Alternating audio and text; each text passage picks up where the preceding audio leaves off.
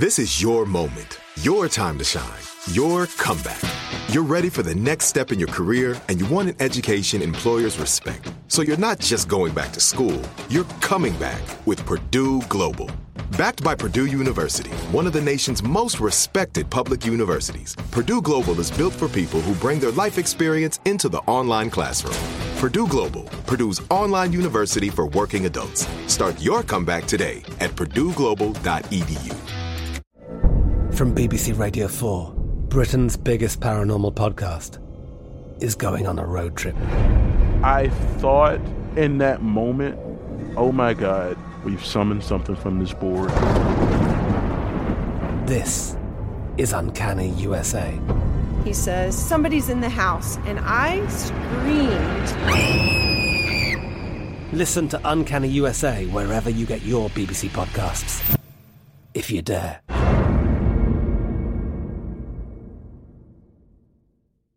When you think about the future, what kind of technology do you envision? Whatever the future holds, artificial intelligence will undoubtedly be at the heart of it all. Join Graham Class as he hosts season two of Technically Speaking, an Intel podcast, and hear from the minds transforming healthcare, retail, entertainment, personal computing, and more with the help of AI. Tune in every other Tuesday and explore the latest technology that's changing our world today and creating a more accessible tomorrow. Listen to Technically Speaking, an Intel podcast on the iHeartRadio app, Apple Podcasts, or wherever you get your podcasts.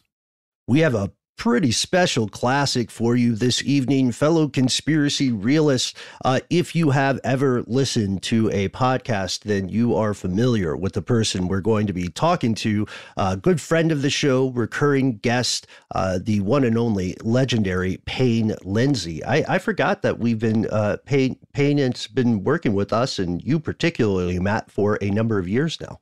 Since 2017. Yeah, man. Mm-hmm. It's been a long was- time. That's right. This was kind of the first uh, big, big collaboration between uh, you and Payne and, and, the network. And it's gone on to yield some pretty amazing other things, sequels to the Monster series, like the uh, the Zodiac Killer and the DC Sniper. That's crazy. There's nine shows at this point, but this was the first time we ever got to hang out with Payne together and just have a conversation. And we talked about Atlanta Monster, Up and Vanished, and several other things. And I think it was right as Up and Vanished season two was getting ready to come mm-hmm. out. That's right. Yeah, had a sneak peek of that. And so, uh, without further ado, here it is, folks. Uh, catch up on these and then tune in because there is a brand new season of Up and Vanished on the way now. Not to mention his new chat show, Talking to Death, that I think you might see uh, some familiar voices and faces on in the not too distant future. Yeah. Oh, God. We got to do it. It's Tenderfoot. Also, go listen to Radical. That's a great new show that's Atlanta centric. Uh, you'll be into it. It's cool. From UFOs to psychic powers and government conspiracies, history is riddled with unexplained events. You can turn back now or learn the stuff they don't want you to know.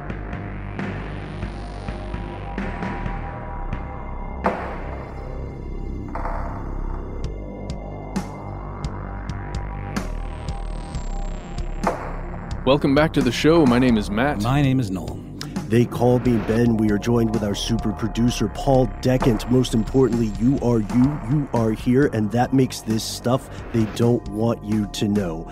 But uh, not any normal episode of stuff they don't want you to know. Not as if we've ever had a normal episode. Yeah, what, what is normal? I don't even know what that is. Yeah, it changed so quickly on us. but uh, this episode is a little bit different because we are delving into uh, several different stories that you are doubtlessly familiar with if you have explored podcasts in the past, and we're not doing it alone. Today, we are joined by uh, filmmaker, documentarian, co creator, and host of the hit podcast Up and Vanished, friends and neighbors, conspiracy realists, and skeptics alike. Uh, say hello to Payne Lindsey. Hey guys, what's up? Not too much, man. We're just over here. You know, on this show, we talk about true crime a whole lot. Um, we delve into all different aspects of it, but we really were excited to talk to you, somebody who's created a whole show and series of shows about true crime specifically, where you you get to spend more than just one episode talking about a case, where you get to delve into every single aspect. And you know, with your show Up and Vanished, uh, season one, man, the Tara Grinstead case. Um, I just wonder if anybody hasn't listened to this yet who is listening to this show right now, can you give everyone just kind of a brief overview of that case? Yeah, sure. So, uh, season one of Up and Vanished covered a missing persons case in South Georgia. It was a missing beauty queen and high school teacher named Tara Grinstead. It was over 10 years cold, and there were no leads anymore, and people pretty much just stopped talking about it in South Georgia. And I came around and, and made a podcast uh, about her disappearance and just started interviewing people in the town.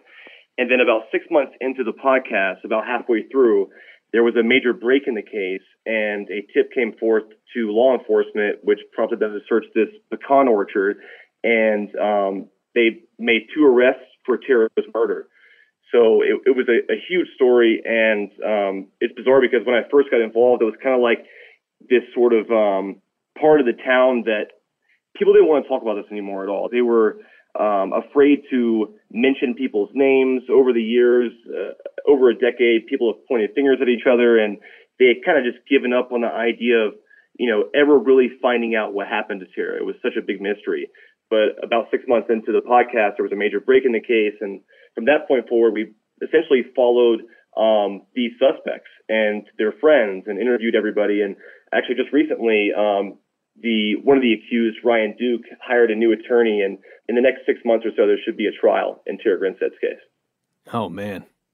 Wow, that's I mean that's powerful stuff too. And this is something that a lot of the folks in our audience today are definitely wondering when when they hear about the story about the investigation that you conducted under your own power especially at first there uh, several of the people listening now are probably aspiring keyboard sleuths right to use use the phrase that i think you came up with matt uh, so we'd like to ask on their behalf about the process how did you begin um, making these connections and tracking down the this information that in some cases it sounds like people did not want you to find?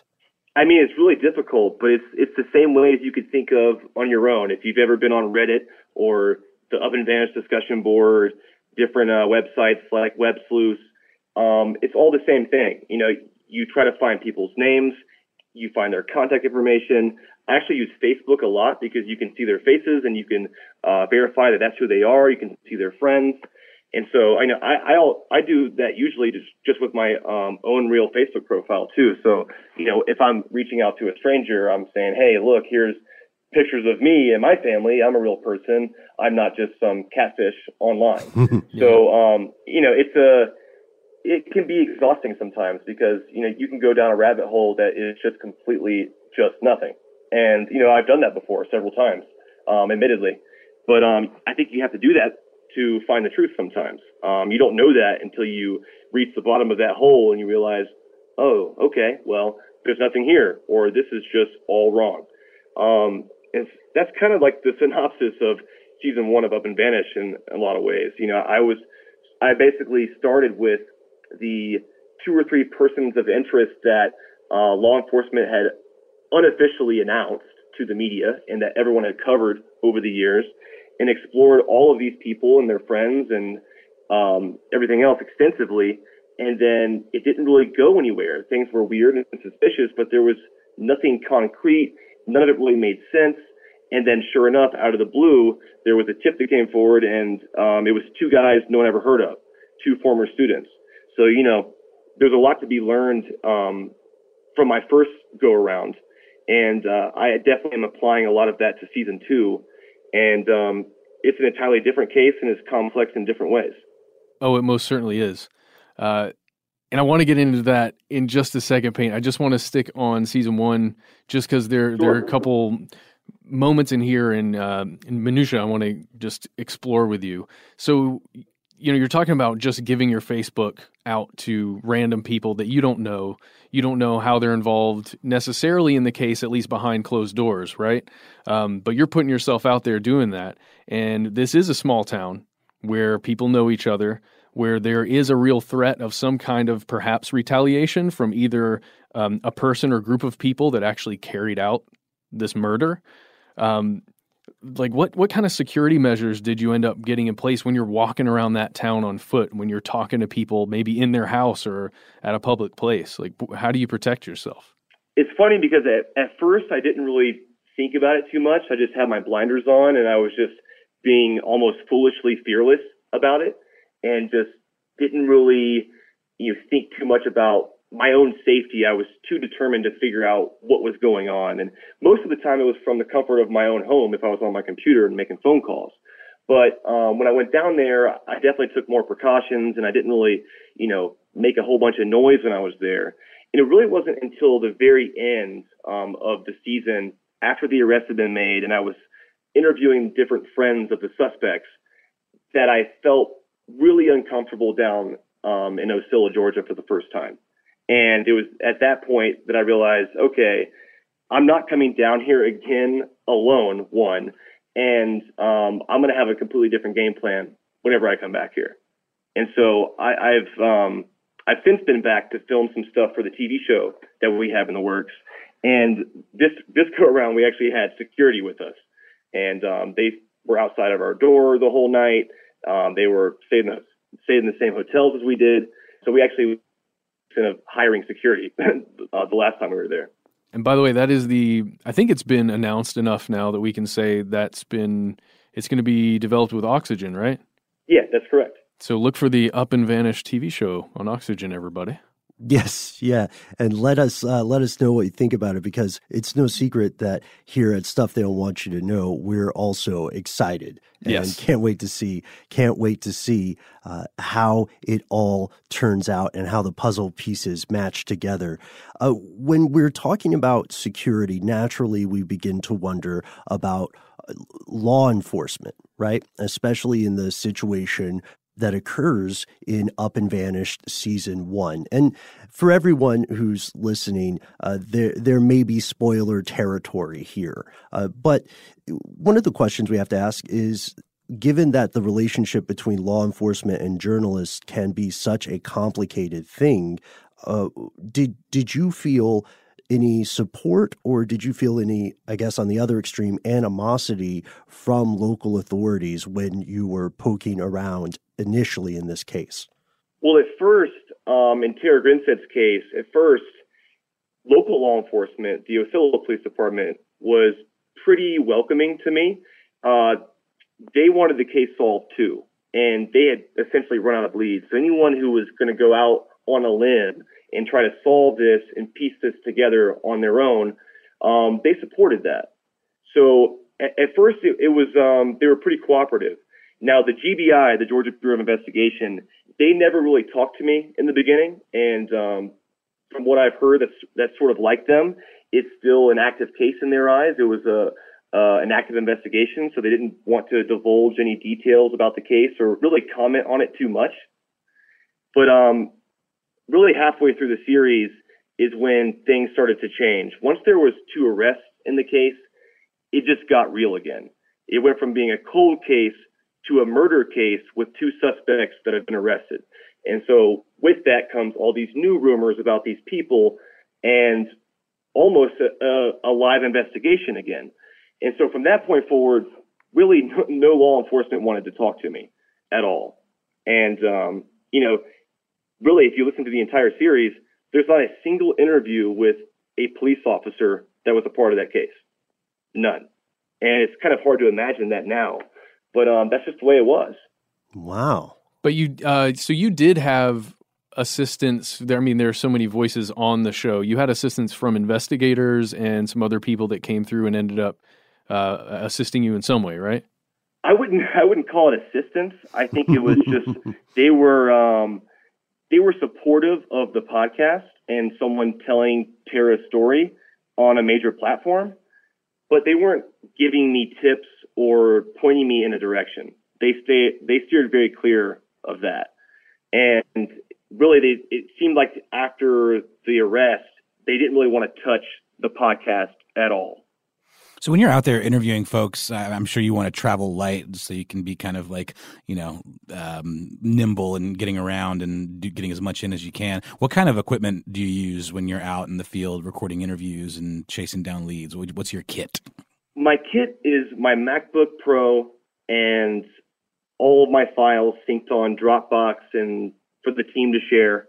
And I usually I just run with a, a Zoom H6 and either a shotgun mic attached to it or I'm running like a, a really short XLR cable to a, a better sounding mic. Um, and then someone's usually holding that. But I like to have one H6 with an onboard mic on it at all times, just in case I'm all of a sudden talking to someone who's telling me something very important. I'd rather not record it on my phone, so I get some decent audio from an onboard microphone with the Zoom H6. But that's that's pretty much it. It's pretty simple. That's awesome and it's actually pretty affordable. And there are some other versions of that Zoom that you can get. They're even cheaper if you're thinking about starting your own thing, listening out there, or uh, you know, checking it out. You can you can affordably get some stuff to make a pretty cool show. And we'll return to this story after a word from our sponsor. From BBC Radio 4, Britain's biggest paranormal podcast is going on a road trip. I thought in that moment, oh my God, we've summoned something from this board. This is Uncanny USA. He says, Somebody's in the house, and I screamed. Listen to Uncanny USA wherever you get your BBC podcasts, if you dare.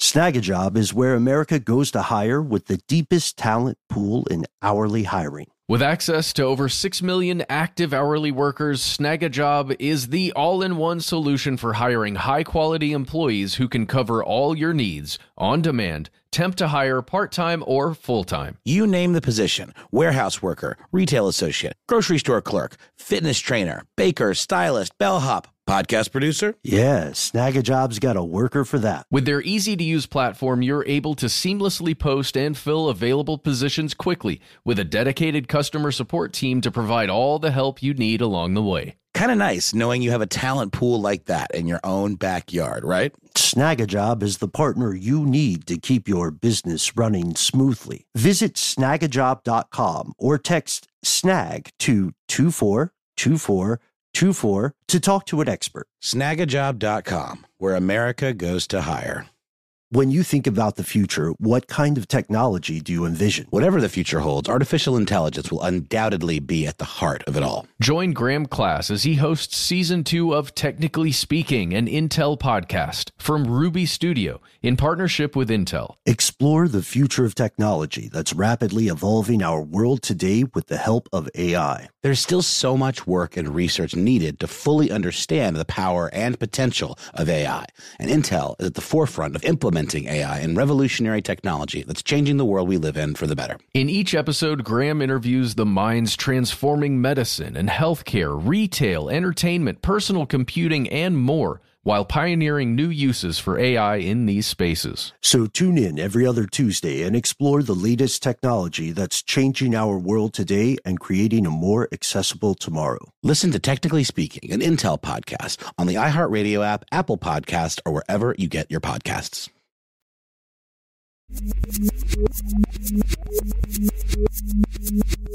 And we're back. While we're talking about inspiration, uh, let's take a, a let's go a little bit further down the rabbit hole because, as longtime listeners know, Payne, you and Tenderfoot TV did not just create Up and Vanished, you also have created Atlanta Monster along with for a peek behind the scenes, uh, a, a, collaboration with our very own Matt Frederick and Ben Bowlin and Paul Decant. And, uh, you know, yeah. Well, it's a teamwork makes the dream work. But the the reason this goes to a question of inspiration is, I'm sure many people are curious to learn what originally inspired you and uh, your Donald and your team at Tenderfoot to investigate the story of Wayne Williams. Yeah, definitely. Really, it was it was my business partner Donald who brought Wayne Williams to my attention. and I had never heard of the Atlanta child murders before. It happened in the early 80s, and I just started diving into the story and looking into it, and just taking me back to that time period and seeing how different Atlanta was. I just saw so many different reasons to tell this story beyond the question of whether or not Wayne Williams was innocent or guilty. I, I saw sort of painting a picture of a time period that was in some ways forgotten that shouldn't be. If I didn't know about the Atlanta child murders, that meant that there was probably thousands, hundreds of thousands of people who also didn't know about the child murders. And it turns out that was correct. Um, I just saw there was so much to explore there. And I, I thought it, the, the race part of it seemed extremely relevant to today. And I thought that it, we could, you know, extract some sort of positive silver lining message from it in some way. Though difficult, I thought that we did that. Um, and I just thought it was in some ways a history lesson for people and even for myself and that's why I thought it was so cool because as I was diving through all the old archives and just interviewing these people, being taken back to a time period that I wasn't a part of and seeing how different it was really kind of opened my mind a little bit. So there's a lot of reasons why I chose to to tell the story of the Atlanta child murders, and they weren't all about Wayne Williams. Just for anybody who hasn't listened yet, um, again, hate to do this to you, Payne, but can you give us an overview of uh, the Atlanta child murders case? You mean you haven't listened to Atlanta Monster? I mean, I haven't heard any of it. if you haven't listened to Atlanta Monster, you should be pressing pause right now. That's true. Um, so Atlanta Monster is about the Atlanta child murders that occurred in the 80s. There is a man in prison for some of the murders. His name is Wayne Williams. And for the past several decades, a lot of people have questioned whether or not Wayne Williams is the right guy. And Wayne Williams today in 2018 still says, I'm not the guy. I didn't kill anybody. So there's always a bunch of a bunch of conspiracies around this case, a lot of different advocates either for or against Wayne Williams, and a lot of unsolved murders of these children. Um, either way, however you slice it, um, there was upwards of 28, 30 uh, kids on this list of children who were murdered in Atlanta in that time period and only about half of them were um, blamed on Wayne Williams. And what what that leaves us with basically is a bunch of unsolved murders of children. And so there, either way, there was a, a huge injustice done, whether Wayne Williams was a serial killer or not. So we essentially explored that and not to give too much away, but during the podcast, we make contact with Wayne Williams in prison and he gives us uh, his take on everything and he's still claiming his innocence. But as he gives us new information that is supposed to prove his innocence, we kind of go back through that and dissect it and find out whether or not it's legitimate. And it's it's complicated, but um, it, it would take listening to the whole series to get a big to get the bigger picture. So you you did talk to Wayne Williams. Um, I did. Now, you, perhaps you don't have to you don't have to answer this Payne, but I'm just going to ask it. How does one talk to a convicted, possibly serial killer in prison? Oh my. I don't know how I did that. it was um I found it pretty difficult just because I had to sort of put on this sort of persona of wanting to hear everything he had to say. And I, I I wanted to gain his trust and I did want to hear him out. I wanted to hear he told me he had proof that he was innocent. So I wanted to hear it. I was going to give him the benefit of my own doubt and hear him out. But over time, it just became really difficult because he would call me at random hours from different numbers in prison, and we would just talk for long periods of time about the same exact things. And I started realizing that he wasn't really calling me to to tell me he was innocent or for me to get him out of prison. He, he didn't really seem too concerned about that. Hmm. He really just wanted the spotlight. He wanted to he wanted someone to talk to like myself. And if it wasn't me, it was somebody else. And so over time, it, it, it became harder to talk to him, and my patience levels significantly decreased. My patience was pretty much lost there by the end. And uh, I, had to sort of pass Wayne Williams off to, to Donald for a little bit because uh, we were building the podcast and, you know, our calls weren't very constructive. They were just sort of rehashing things that didn't really make sense. And so just kind of grabbing the steering wheel and, and taking it somewhere at all, anywhere of significance, was just plain difficult. But um, we did our best to extract as much information, legitimate information as possible. Whether or not that was true, you know, is to be seen. Uh, just for some more background information here, um, just Payne, you're talking about uh, just how little time you actually had when we were in production of this. So um, there was a production team on the How Stuff Works end that would, you know, engineer and work on the shows and edit to a certain extent. But most of everything was edited, at least in the major first pass, by you, by Payne himself. Mm-hmm. Um, as he's also like going out and recording everything and doing the interviews and stuff. So yeah, it, it, time was of the essence, and I can't imagine uh, getting stuck on the phone for like two hours at a time oh, while you're in a crunch. And even the hassle of going through the bureaucratic steps necessary to gain access, right, to yeah. a convicted oh, yeah. felon. So were, were your calls monitored as well? Surely they were, right?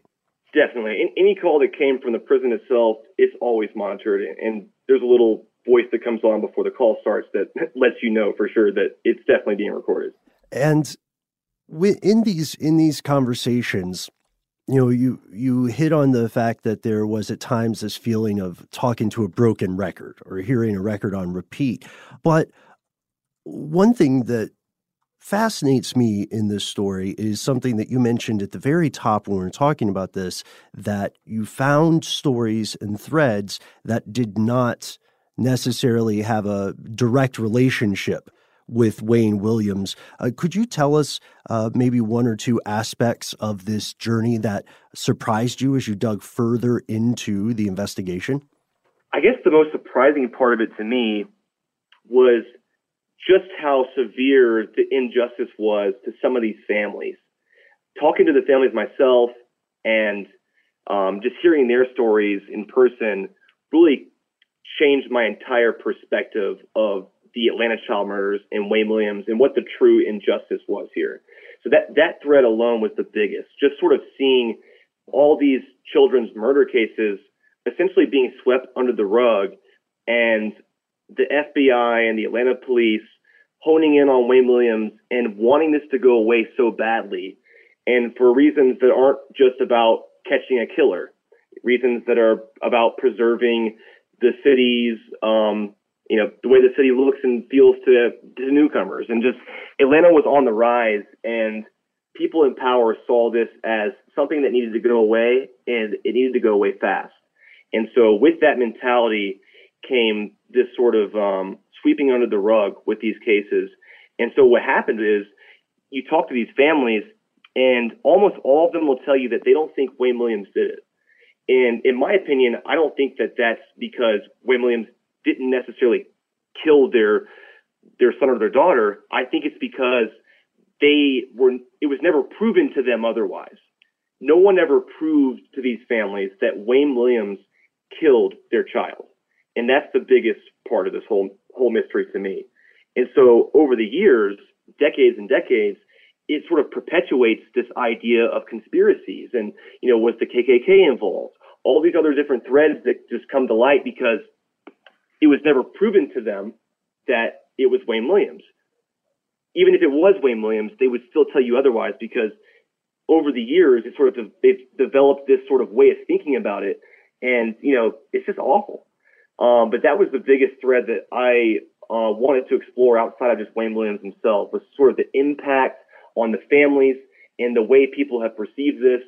Generations ago, people felt this way about it, and now they're feeling this way about it. Just sort of seeing the then and now and kind of exploring all the different people that were affected by this and their views on it, to me, was really just the core of the podcast. Dude, so okay, I, this is another kind of personal question. Making a show like Up and Vanish or Atlanta Monster, it requires a certain amount of obsession. I think you would agree with that, um, just to get it right. Definitely. Have you found that that has any psychological effects in a way, like makes you think about the world differently, or or just shapes your vision in some way in the real world while you're walking around? Um, if you've got all this dark stuff just kind of looming in the back of your head. Yeah, I mean, it definitely has an effect on you. It, it's a pretty dark subject matter. And I try not to focus too much on the dark parts of it. I'm not the kind of person who wants to take the story of a murder and just punctuate all the gory details of it.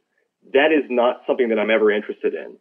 I'm more interested in interviewing the people surrounding this event or this unsolved mystery and sort of diving into the hundreds of people that it affects or even in the thousands.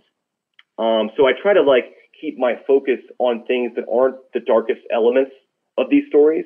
But regardless, at the core of it is this really sad and disturbing story, whether it's a missing persons case or it's the Atlanta child murders. And so it definitely has a, an effect on me psychologically, but I, I do my best to sort of tune that out and not let that affect my day to day life and also not affect the way I tell the story. It's really, really easy, especially if you're becoming obsessed over um, a murder case or a story like this, to to just kind of lose all sight of what's what the reality is. You know, what's really going on. It's easy to get lost in it, and then you could come up with an episode that sounds crazy to people. So I have to kind of check myself at all times and, you know, keep a certain amount of distance. Even though I'm plopping myself right in the middle of these things, I still have a certain amount of distance I keep.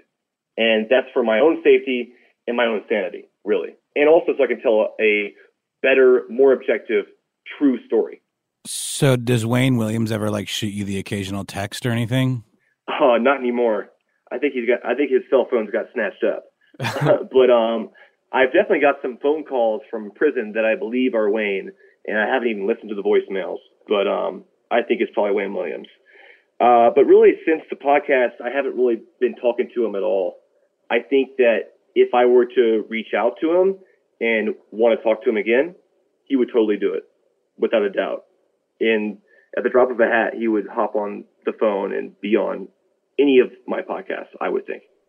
And we're going to take a quick break and then we'll be right back. I'm Katya Adler, host of The Global Story. Over the last 25 years, I've covered conflicts in the Middle East, political and economic crises in Europe, drug cartels in Mexico. Now I'm covering the stories behind the news all over the world in conversation with those who break it. Join me Monday to Friday to find out what's happening, why, and what it all means. Follow the global story from the BBC wherever you listen to podcasts.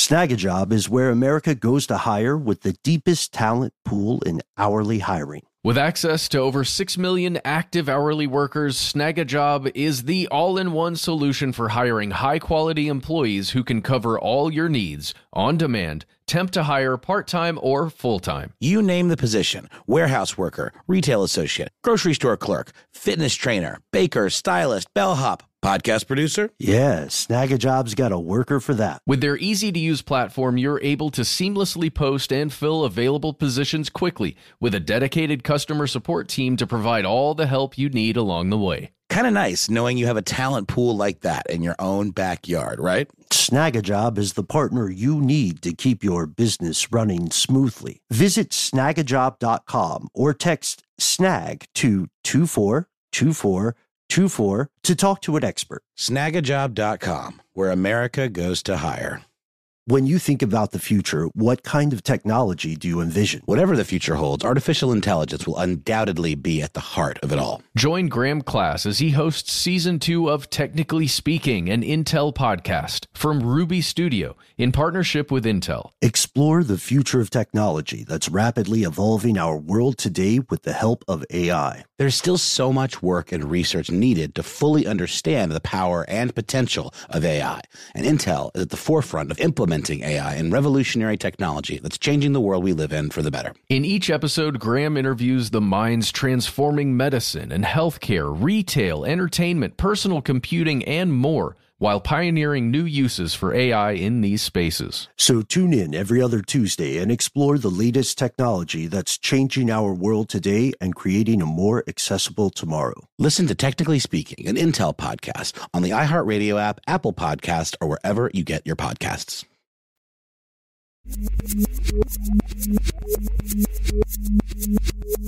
All right, we're switching gears here. We're we're moving to the present. We're getting to Up and Vanish season two, which just came out. August 20th is when it was first, uh, the first episode came out. Um, I've listened to it. I hope you out there have also listened to it.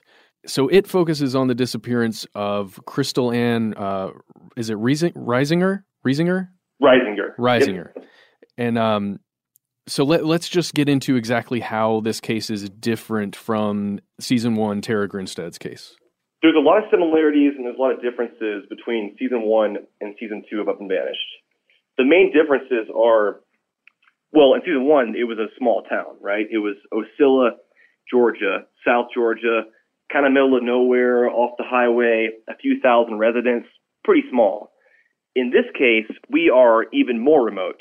We are three and a half, almost four hours southwest of Denver, and the closest store really that's um, a Walmart or you know a chain restaurant is over an hour drive away from here. And this town only has 150 residents. Now, there's people outside the town in this area called Lavaca that has about a thousand or so more, but in the town proper of Crestone, where this um, missing persons case is set, it's a very tiny place, and it's also a very unique place. It, this is a place full of over 15 different spiritual centers. It's a very uh, holy place that attracts different truth seekers and uh, people seeking enlightenment. So you have all these kind of interesting people here.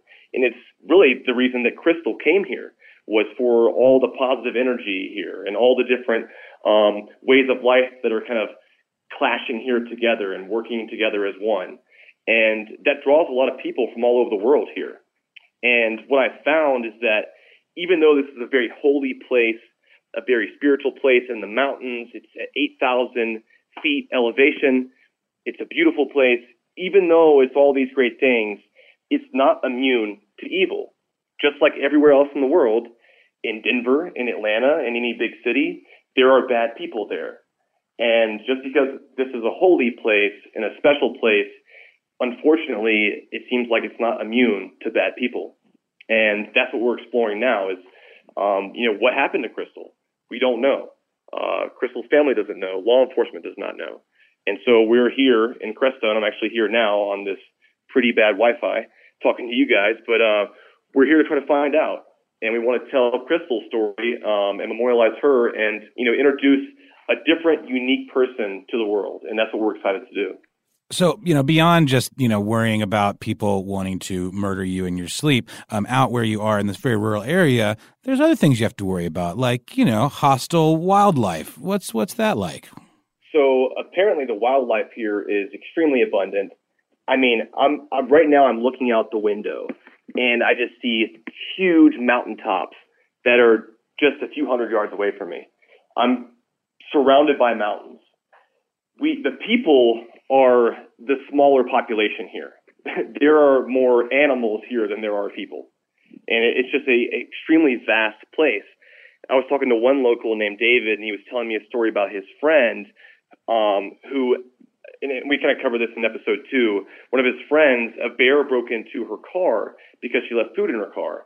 And somehow the, the bear fumbled with the door and hopped inside, and the, then the door closed, and then it locked. And so she comes out the next morning and she finds literally a raging bear eating the inside of her car. And so someone had to go over there with like a big broom and poke the door open, and the bear runs off. And there's mountain lions here. There's wolves, there's all kind of animals that are really in your face here. And so obviously with, with uh, the terrain and the wildlife here like it is, one of the possibilities, because we don't know what happened to Kristal is, you know, did she go into the woods hiking and, um, you know, have an encounter with uh, an animal? Or did she um, have an accident somewhere? There's tons of cliffs here. There's mine shafts here. There's a bunch of unexplored territory that's just off the grid that would be very difficult to find someone in if you needed help. So there's tons of possibilities. It's not just this idea of uh, there being bad people here or something, which are everywhere. There's also this element of being in the wild, and it's very real here.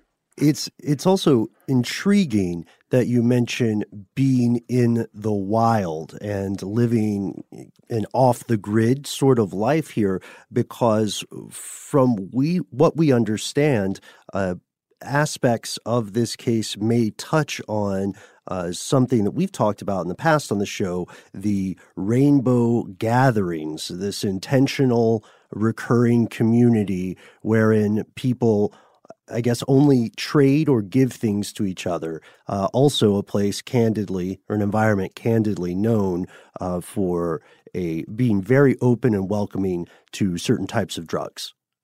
Definitely, there are tons of groups like that here. The Rainbow Gathering is just one of them that comes through every now and then. There are countless different groups and religious groups and spiritual centers and different beliefs and you may even refer to some of them as cults there's all kinds of different groups here and they're kind of clashing and it's this melting pot of the best of the best and the worst of the worst. And it just opens so many different possibilities to where Kristal may have gone or what may have happened to her. And so in episode two, we do cover the Rainbow Gathering briefly because uh, talking to the sheriff's department here, one of the early rumors was that someone said they saw her get in this car with a group of people and they were going to the Rainbow Gathering. They reached out to the Rainbow Gathering, no one's seen Kristal, and it kind of fizzles out. Personally, I don't think she went there. I think something else happened to her, but the possibility is still there. And if not the Rainbow Gathering, maybe it's something else. There's tons of groups of people here who do weird stuff.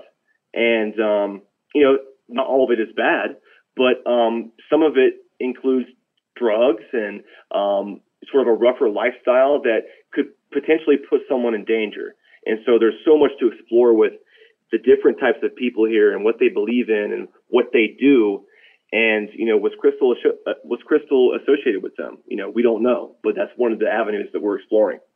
You know, there's this is completely off topic, but also in episode two, you speak to someone named Candace, and Candace Candace is part of this thing that's called the UFO Watchtower that's out there in a valley somewhere. Can you tell us a little bit about that? Oh, yeah. It's funny. I was actually at the UFO Watchtower yesterday and uh, talking to the other lady who works there, who's very nice. Her name's Judy. But there's uh, just outside of town on the main highway, there's a, a UFO watchtower, which is literally exactly what you think it is. It's a watchtower where you go and look for UFOs in the sky. And beyond just being this platform where you can have this essentially unadulterated view of the sky, it's also a place that, according to them, is very holy and there's different portals here and all this sort of magical stuff happens there, right? So y- your first inclination is, or mine is at least, yeah, right. You know, I believe in UFOs. I've, I've seen UFOs once in my life, and I think that there's definitely odd things happening in the sky sometimes that isn't explained. But you start talking about portals and this being some, you know, they're mentioning that there's a spacecraft buried under this place, and they sound kind of, you know, untrue to me, or I'm at least skeptical at first. And then she said, "Well, pull out your pull out your phone and open your compass app." I said, "Okay." And so I start walking around, and she said, "That way," and she pointed to the left. That's north. And then on my compass to the far right, it said north. So I started walking around and my compass literally was jumping around like crazy. It didn't know where we were or what was going on and everyone's phone was doing it. So it wasn't a magnetic thing. It's like a satellite thing or something. But what, maybe it's just a coincidence, but for whatever reason, if you pull a compass out in this place, it doesn't know where you are or what's going on or something is interfering with it. So after I saw that happen with my own eyes, which was yesterday, um, I opened my own eyes up a little bit more and um, kind of, uh, I don't know if I believe everything, but I am open to it. People have a bunch of differing beliefs here, and it's not my job to tell them it's true or untrue. I just want to learn more about it. And um, I've seen some stuff with my own eyes, and that was one of them.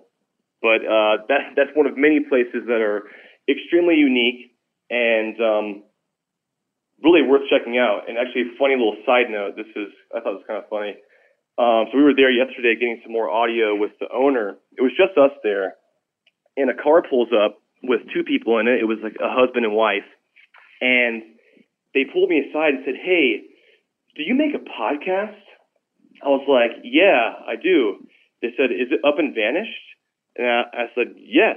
Are you Payne? yes. And they said, "That's so crazy because as we were rolling up, we just finished episode two. I was like, this is absolutely insane right now. Oh, what are the chances? So I guess um, people are as interested in Crestone as I am, and um, it's not all bad. It, there's a lot of good people here, a lot of interesting people here, and there's a lot to learn here. But yeah, I thought that was so strange that the only run-in I had yesterday was with a listener who had just heard on the podcast Candace telling this story about UFOs in the sky, and then I overhear them as I'm leaving, Candace telling them the same story that they heard on the podcast just a few minutes earlier. That is so awesome. kind of crazy. All right, so there's one more just connection that we have to ask you about, and that is, uh, this little Netflix documentary called Wild Wild Country and the Rajneesh movement. Uh, is there what what is the connection between that group of people and Crestone? So I was in a, a in a different interview. I was talking about a guy who will emerge later on in the series, and he's one of the people who attends the drum circles. Very nice guy, very eclectic, very interesting background. His life story is just would blow your mind. But as we were in there in his um, hobbit-shaped house, he calls it a hobbit house. it looks like it's straight out of Lord of the Rings. Um, and he built it himself. We're in this hobbit house of his, and I see a picture of um, Rajneesh on the wall.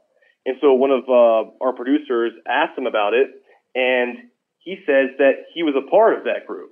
He was there. And then a- after he left there, he came to Crestone, and he's been here ever since. I was like, that's unbelievable. And I had just finished um, Wild Wild Country, which is amazing. You should check it out if you haven't. But um, that's just gives you a little insight to the kind of people that are here. It's the same kind of people. It's a bunch of differing beliefs, and everyone is very convicted about it, but they all work together in unison, and it's pretty bizarre to see. But just it, everyone here has their own story. You do not end up in Crestone. Crestone is at the very end of the road. It you do not end up here on accident. So everyone came here for a reason. So the more people you talk to, the more interesting stories you find because everyone has a backstory. And we start to hear in the early episodes of the the new season um, about one of the reasons people might have ended up there, which is the uh, kind of somewhat booming, to my understanding, drug scene.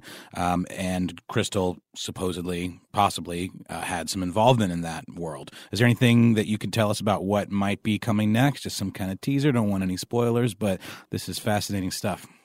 Yeah, so this being a very spiritual place, over the years, it has attracted sort of a drug culture.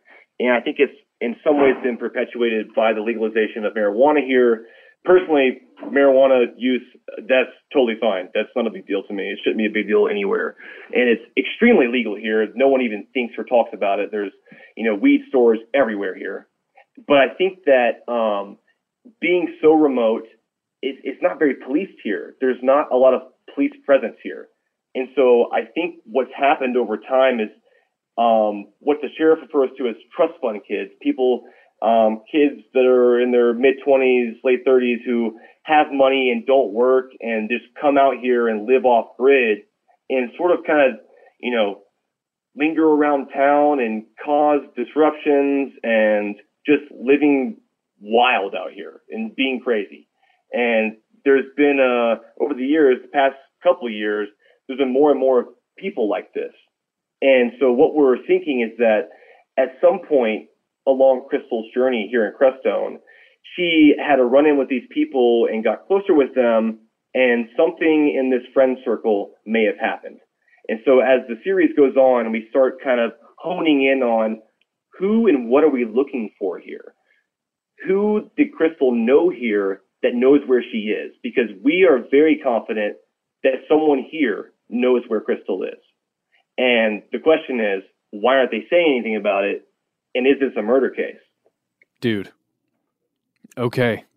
Are you sold, Matt? Yeah, I, I'm in. I'm in. Well, like I said, I, I just listened to season two uh, today, so Mm-hmm. or excuse me, episode two Awesome. today, and Ugh, yes, I just want to go to that watchtower. That that's all. I want to go spend like oh man, a week. it's so cool that you love it. and we hope that you listeners uh, will take this as a sign, uh, whether directly from us or from uh, some extraterrestrial in the sky, to check out Up and Vanished season two. And just to be completely clear with everyone listening, Matt, Noel, super producer Paul, and I also don't know what's going to happen. Correct. So so we are we are experiencing this story along with you. And Payne, we want to thank you so much for giving us this firsthand look uh, behind the scenes of Up and Vanished, of Atlanta Monster, and uh, a little bit of a prescient look at Up and Vanished season two. But these are the, these are some uh, huge projects that you have done with Tenderfoot TV, which is the larger entity at work here. Could you tell our listeners uh, where they can go to learn more about upcoming projects from Tenderfoot? Sure. Our company website is tenderfoot.tv. As far as Up and Vanish goes, you can go to upandvanish.com. Uh, we're currently in season two. There's been two episodes released so far. We're planning on going 12 episodes, but also sprinkling in a few bonus episodes that are really, in my eyes, uh, not even bonus episodes. There'll be people that you meet along this journey that you may find very interesting, and we found them pretty interesting as well. So some of the side episodes will be sort of on these different characters we run into, and all of the all the strange ways they intersect into Kristal's life. But uh, yes, all the social media handles are up and vanished you want to follow me, it's just Payne Lindsey. But um, yeah, we're excited about season two and hope to have a positive result and at the very least be able to memorialize Kristal and tell her story. Awesome. Thank you so much, Payne. Uh, we all look forward to the journey that we're going to take with you as you take us there. Agreed. Awesome. Agreed. Uh, and as a reminder, if you, for some reason, have not listened to Atlanta Monster yet, you can listen to the entire thing today. It is very much binge worthy. Uh, you can also find every single show that we have ever done on our website, stufftheydon'twantyoutoknow.com. You can find us on Instagram, Facebook, and Twitter. Uh, we, we don't want to have to do the whole rundown yeah. there. We, we did take And that's the end of this classic episode. If you have any thoughts or questions about this episode, you can get into contact with us in a number of different ways. One of the best is to give us a call. Our number is 1 833 STDWYTK. If you don't want to do that, you can send us a good old fashioned email. We are conspiracy at iHeartRadio.com. Stuff They Don't Want You to Know is a production of iHeartRadio. For more podcasts from iHeartRadio, visit the iHeartRadio app, Apple Podcasts, or wherever you listen to your favorite shows. From BBC Radio 4. Britain's biggest paranormal podcast, is going on a road trip. I thought in that moment, oh my God, we've summoned something from this board. This is Uncanny USA. He says, Somebody's in the house, and I screamed. Listen to Uncanny USA wherever you get your BBC podcasts, if you dare.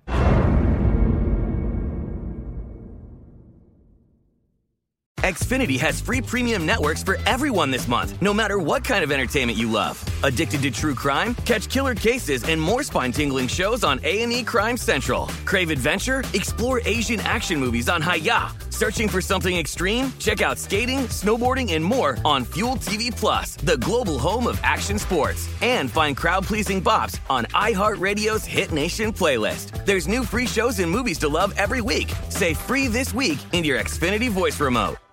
Are you still searching for your perfect place to call home? Well, now is the time to buy at Fisher Homes. If you're looking to move in before the end of 2024, May could be your last opportunity to start building your dream home and close before the year's end. If you're hoping to move in even sooner, Fisher Homes also has homes that are move in ready and waiting for you, where you can start enjoying the benefits of homeownership even faster. Schedule your personal tour with a new home advisor today at FisherHomes.com and make this spring the season you find your your perfect home sweet home.